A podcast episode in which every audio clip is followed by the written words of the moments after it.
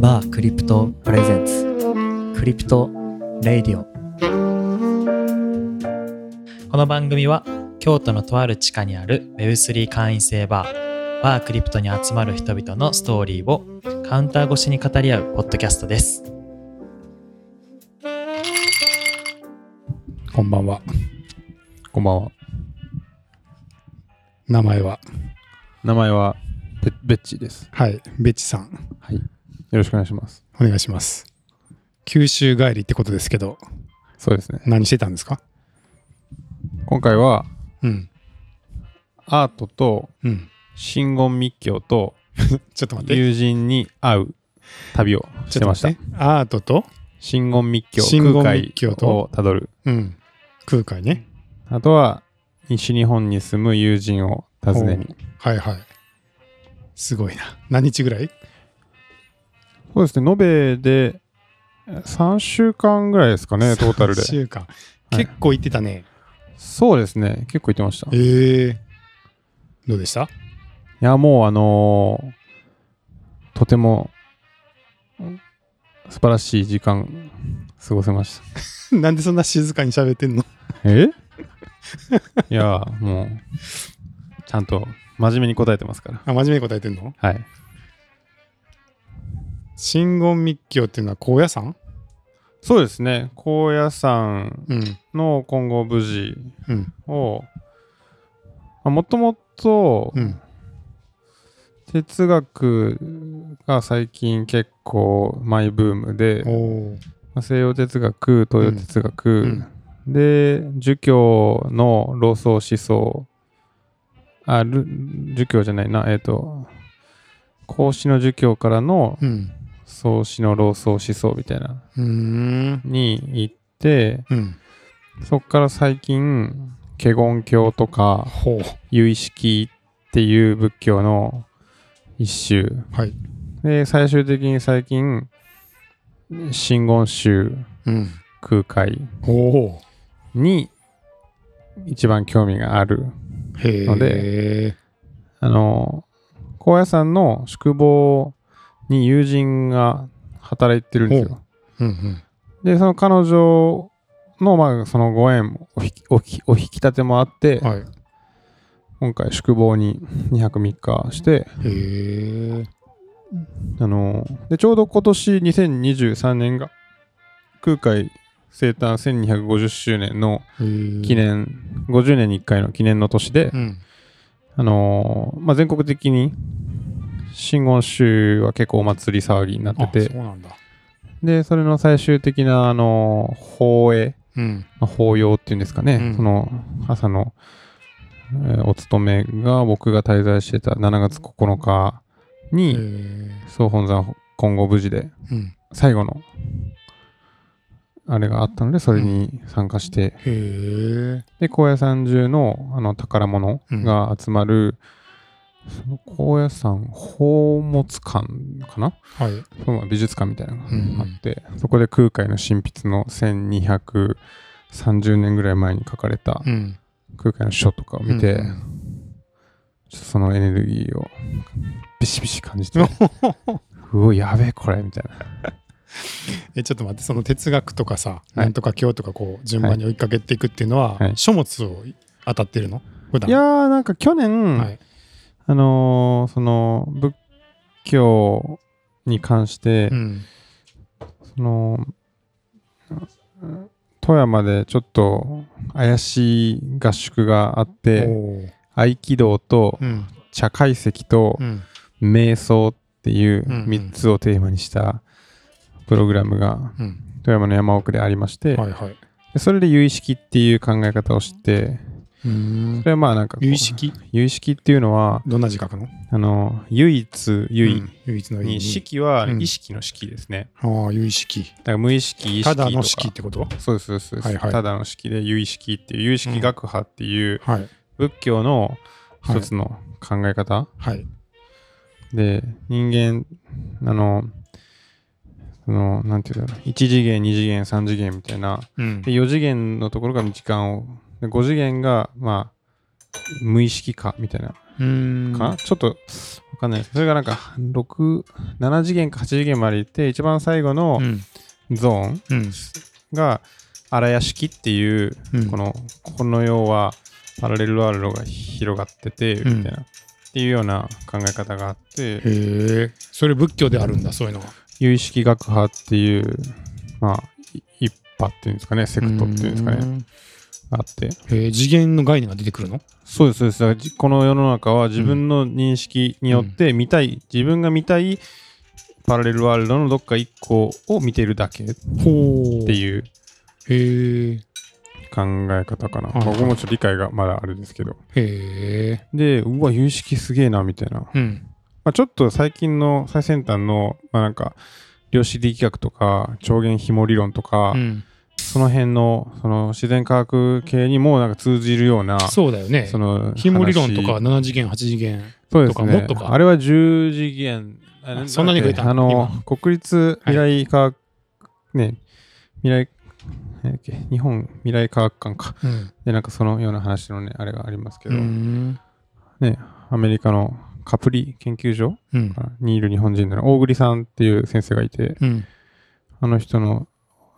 書いた新書とかで、うそのん辺のことはすごい平易な言葉でうんひも理論とか量子力学とかのことが書いててうんだから、まあ、大栗さん曰くうん2次元が存在するっていうのは実は3次元がないとうん条件として成立しなくてうん1個前のえーっと上位次元がないとうん実は1個下のレイヤーは存在できないっていうだから3次元があるってことは、まあ、後ろに4次元があるえでもそれ言ったら無限に増えていくやんでそれのなんかこう、今のその科学の中で言うとなんかこう、そのなんだっけなな何次元か10次元かなんかぐらいが、うんうん今のそのなんていうのなんか理論らしいですけどへえまあそれってなんかあの、うんプラトン西洋哲学のプラトンのなんかあの洞窟の偶話に近い話でうん人間はこの世の中は、み今みんなものを見てるうんっていうその自己意識みたいなのがあるかもしれないけど、うん実はその洞窟の後ろでうん何かあのこれイデアって言いますけど、うんプラトンがあってそこの影を見てるのが人間、まあこれプラトンの洞窟の偶話っていうまあこうなんですかねそのなんていうのあの話ですけど、うまんあ、それに似たような感じでうんそうそうそうえじゃあそのさっきのさ自分が見たいパラレルワールドを見てるっていうのは、はい一応物としては一緒なんだけど人によって見てるものが違うっていうことなんそれともそもそも世界が違うのそこは分からないけど、うんそもそもなんか人は自分が見たい世界を見てるっていうただそのうんうん自己意識の中での話だと思うんで、うんぼ僕が見てものとるしのてはとその他人っていうのは、多分そのなんか存在しないんじゃないですかね。うーんなるほど、うんでそまあれはわかりますけどね、みんな自分の見たいように世界を見てるなっていうあのそうはそうだからそれは思いますけどはいはいまあ簡単に言えばなんかそういうような話でう、んうんだから辛いことがあっても、うんなんか自分がその辛い現実をそうかに見たい認識してるっていうのが、まあ、人によっちゃえーじゃあどうすればいいんですかみたいになる可能性もあるし、うんまあ、幸せな人はあー幸せになるべくしてなってるのかなみたいなところもあるし、うんまあ、結構、まあ、この考え方はなんだろう悩んでる人にとったらなんか最悪な考え方ですよね。抜け出せないみたいな救いようがないですよね。うん、そうかなでも認識を変えれだからばそう認識を世変え界ればが変わるんだっいうことでていうのははい救いじゃないの、で自分がその認識を変えるんだっていう、うん自分のうん自分自己意識みたいな、うんこれ自我って言っちゃうとまあなんか違うような感じもするんですよね。うんで乾っ杯ていうところからはいお疲れ様、はい最近なんか今有識で認識とかの、まあ、認識論みたいなところを興味があってそれいろいろけ調べていくと、まあ、あの南方熊楠とかはあはあはああの辺で彼が一番晩年にその結局理論体系最終的に構築せずに亡くなっちゃったんだけど、うんその、まあ、彼晩年華厳宗に傾倒したんですよねうーん仏教の。で華厳っていうところとか、うんまあ、それいろいろ調べていくうちに、ああ、華厳っていうの面白いな。で、華厳とかは大体、その、兄弟のあの西田哲郎はいはいとかとつながっていくし、はいまあ、ちょっと違うけど、まあ、鈴木大説とかうんあの辺うんにつながっ禅とかの話につながっていくと思うんですけど、その中で、その、な空海が、まああいつが、うんその全ての宗教とかを序列をつけてるんですよ、空海って実へーはあ空海が10段階ぐらいでへえでキリスト教確か2段階ぐらいのとこだったりうん儒教とかもめっちゃひめっちゃ低いレベルなんですけどへえもちろん一番最後の全て認識をちゃんとやってるのは真言密教10段階目ぐらいかなで9段階目が確かけ華厳ああその宗教によってかな何何次元まで行ってるかをあてかなんかそのランク付けしてるってことうんちょっとまだ足りんなみたいな全然足りんへなえあー惜しい 9, 9番目いや 9, 番っていうかそのに9がまあ2ですけどうんで全部カバーしてるのは信号密教えーそうなんか一番メタだみたいなことな、うん外側から見てるみたいなことなんですかねてかうんまああの、まあ、要はポジショントークじゃないですか ねあのまあ空海の中での結論としてはい彼はその感覚じゃなくてその書物とかもそうらしいんですけど、うん全部ロジックで書いてる。うんで、自我っていうのは何かって空海結論付けててう、ん自我は存在しない。うんで、人は関係性の中にしか存在しお得ない。おー面白いなんかはいはい相手との関係性、自然との関係性の中の、まあにまあ、そこまあ認識とかも含めて、うんの中に人間っていうのは存在して自我っていうものはうんそもそもその論論理的には存在ししないうんただ関係性の中に人間という存在があるっうてんいううんなんかことを言ってて、まあ、これ結う構んなんて言うんだろう、まあ、普段我々が働いててもうん人間関係に悩むとか、うまんあ、それはお金を持ってる方も持っていない方もうんなんか悩みは尽きないじゃないですかう。んすべでてちくも悩み尽きないですか悩みは尽きないですうね。んうん、うんでもそれは人間っていうのは関係性の中に存在しているので、うんその時と場合によっていい関係性の認識とか関係性にある時はうんうんしなんか過ごしやすかったりすうんうるし、んそうじゃない時はいやただ自分の自我とか自己意識がなんとかっていうんじゃなくていやただ関係性が悪くなってるだけだようんって捉えると、結構救いがあるというか、まあこうなん市か場が救われるみたいな。文人主義とかもそういうこ感じあなんですかねあーはい、平野啓一郎さん。あれはどうですかね、僕の理解では、うんその、さまざまな自己アイデンティティがあることが人間らしいんじゃないかって僕は理解しているので、うんまあ、例えば昭和とか、うん結構わかりやすいと思うんですけど、その、企業戦士の自分、家庭の自分、うんまあ、飲み屋の自分みうたんいうな。んっていうような感覚で僕は文人のを捉えてますけどね、やっぱ最近やっぱ SNS とかでとかあと社会の、まあ、ポリなんていうんですかねえっ、と成人君主を求めがちなメディアの論調とかなんかそういうのを感じた時に、うん人間としてはその平野慶一郎さんが言うような文人的ないろんなその自己のアイデンティティをミックスさせうん精神を多分落ち着かせているはずなんだけど、うん単一のオンリーワンのアイデンティティしかないようにその社会がちょっとこうプレッシャーはある感じはしますようんうんね。うんでインディビジュアルとディビジュアルみたいなね、うんそうです話があねりますなよんねか。こう素直になりなさいとかそういう話ではなくなんかその複雑ないろんなアイデンティティ自分の見せ方を持っているというところに対してなんか自分人間はメンタルがそのなんか自分の中でもその関係性を作るっていうんですかうね、んそのそれぞれのじ自己のアイデンティティに対して、うん、多重人格とかそういう話ではなくて、うんうん。飛んできましたね。そうですね今夜も2013年7月の28日はい。クリプトバはい。ー混んでまいりました実況。はいなるほど。で、まあ空間にたどり着いてるんですね。そうでですね、マイブーム空海ですね、えーは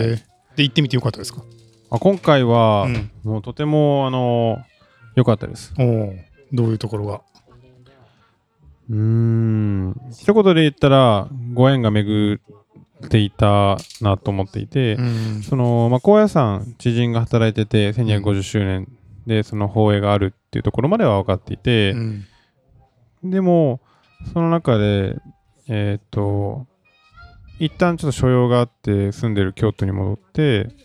で再び旅にその西の方に向かってうん岡山を経由して直島うんうでんその後高松の方に出てうん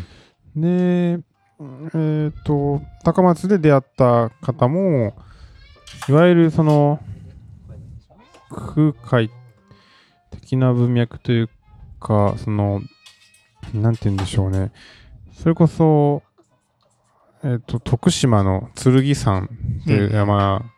西日本で2番目にはい高いのかな登ったことあります。っていうのに、はい。登ってあそことかやはりその何て言うんだろうなえーっ、とそのうん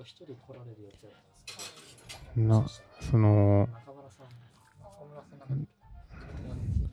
なんて言うんですかねあでもまあ、まあ、その話今ちょっとまあまあまあうまくまあまとまらなかったんですけど、まあ、そもそも空海生まれたのって全通寺のあたり、まあ、丸亀のもうちょっと、あえー四国なんですか南四国の讃岐なんへで、ー彼は香川県に生まれて、うん一旦その、えー、と都である、えー、と平安京が、えー、と長岡の長岡京に桓武天皇が移動したぐらいの中途半端な時に都で学ん大学で学んだうん。でそこからまあ検討しに行くわけですけどうん。でその、ね、そこからまあ四国にはもうあれかな1回ぐらい戻ったんかなそれこそ室戸岬とかあの辺とかで最終的にはまあ高野山にねずっとで高野山で入場してまあ今生きているというまあ設定になってるわけですうけど、んあ、で今も生きてる設定になってるの。これ毎日、うんあの朝高野山の今後無人の人ははい朝、あのえっ、と奥の院にあのご飯を炊い炊いてああ、そうなんですか。あのお供えというか、うんお食事を出しているとうん。うんいう言われている、はいはいはい。で直接空海に関して言うと、まあ、そもそもお遍路88箇所が結構真言宗の結構お寺が多いのかなうんとか、あと、その、道後の近くに、お遍路の51番目のふ札所である石出寺という真言宗のお寺があって、うん。でそこをちょうど1250周年の生誕の記念でその空海、まあ、大日如来から始まるその系風のそのなんていうかね縁を結ぶみたいなその特別なその、えー儀式をやってあげますみたいなのがうそんの日たまたまあって、でそこであのお坊さんああアジャリがたまたま僕と一緒の名前だったり とかへえ。そうそうあ そうごいう縁ですね縁があったんや。そうそうそうそうそうへえ。とか、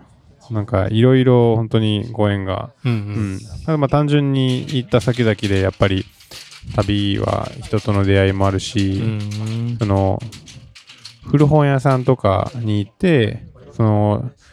しアートの自分が気になってる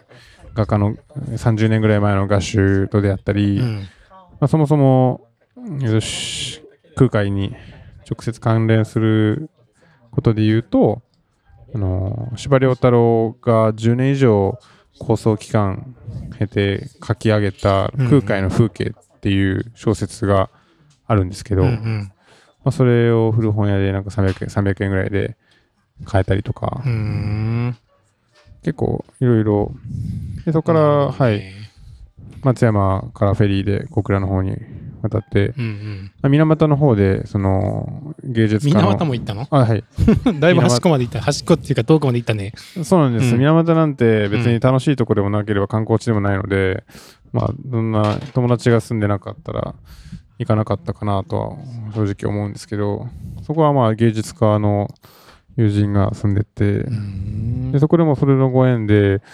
その水俣の山奥の、まあ、昔その湯治場うんだった温泉街にあの紹介してもらって、うんうんで、そこは本当にすごいいい、あの、お宿で、へ泉質もすごい良かったですーし、うんうんまあ、そこは湯の鶴っていう温泉街で、まあ、温泉街といっても本当に、えーっと、うん小さな規模なんですけど、すごいいいところで。で、そこから水俣、まあ、水俣に行くまでは、まあ、行く前にまあ熊本とか訪れたりもしたりうんしましたし、で今日は、あの、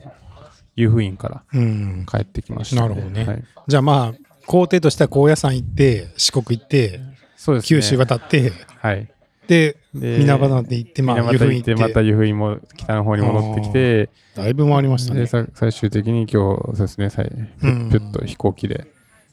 はい、なるほ帰っどてきたっていう感じですね。はいお帰りなさいはい、ありがとうございます。そして京都離れるかもしれないのそうですね、あの、今回、その、は8月、もう来週ですけど、うんから仕事を変わるので、はいあのーまあ、前職もベンチャー企業だったんですけど、うんそこはあのーレイオフにあって、うんうん4月末から、まあ、無職だったんですけど、ようやくちょっうんとシャバに戻りま す。しばらくねいろいろ探してましたもんねそうですね。次のはい。場所っていうかそうなんです。結構、とりあえずおめでとうございますでもその決まったんですよねそうですね。結構吸ったもんだ、はい、ありましたけ どう、ん最終的には、まあ、あの、ご縁があるところに、うーんうん。そうですね。はい行きます。はいおめでとうございますありがとそうごれざいまがす。じゃあき何九州の会社そうですね、うん九州の、ははいい会社で。うんうんうんそうですかはいまあもし行くとちょっと寂しいですけどそうですね、はいあのーうん。仕事自体はフルリモートで会社全体として、うんその組織を運営してるので、うん究極的には私は、その、どこに住んでも大丈夫なんですけど、うんまあでも、人間のその空気感とか結構、僕もん恋しくなる時があるので、まあその博多にオフィスは一応あるので、うん博多に行くのもありだなと思いながら、うんまあでも流れるように、流れるようにはい、はいまああの九州は住んだことがないのであそうですねそれ、はそれはそれで楽しみかもしれないですねそうですね最近は結構海の近いところ興味があるので、うんはい、はいまあどうなるかまた次会った時どうなってるかわからないですけどそうですねひとまず就職おめでとうございますっていうのと、ありがとうござい今後の活躍にも期待しています。ます、はいはい、笑われたけど いやいやいや、 なんか、ちゃんとまとまったんやろかって若干、はい、まあひとまずじゃあ、ありがとうございました。ありがとうございます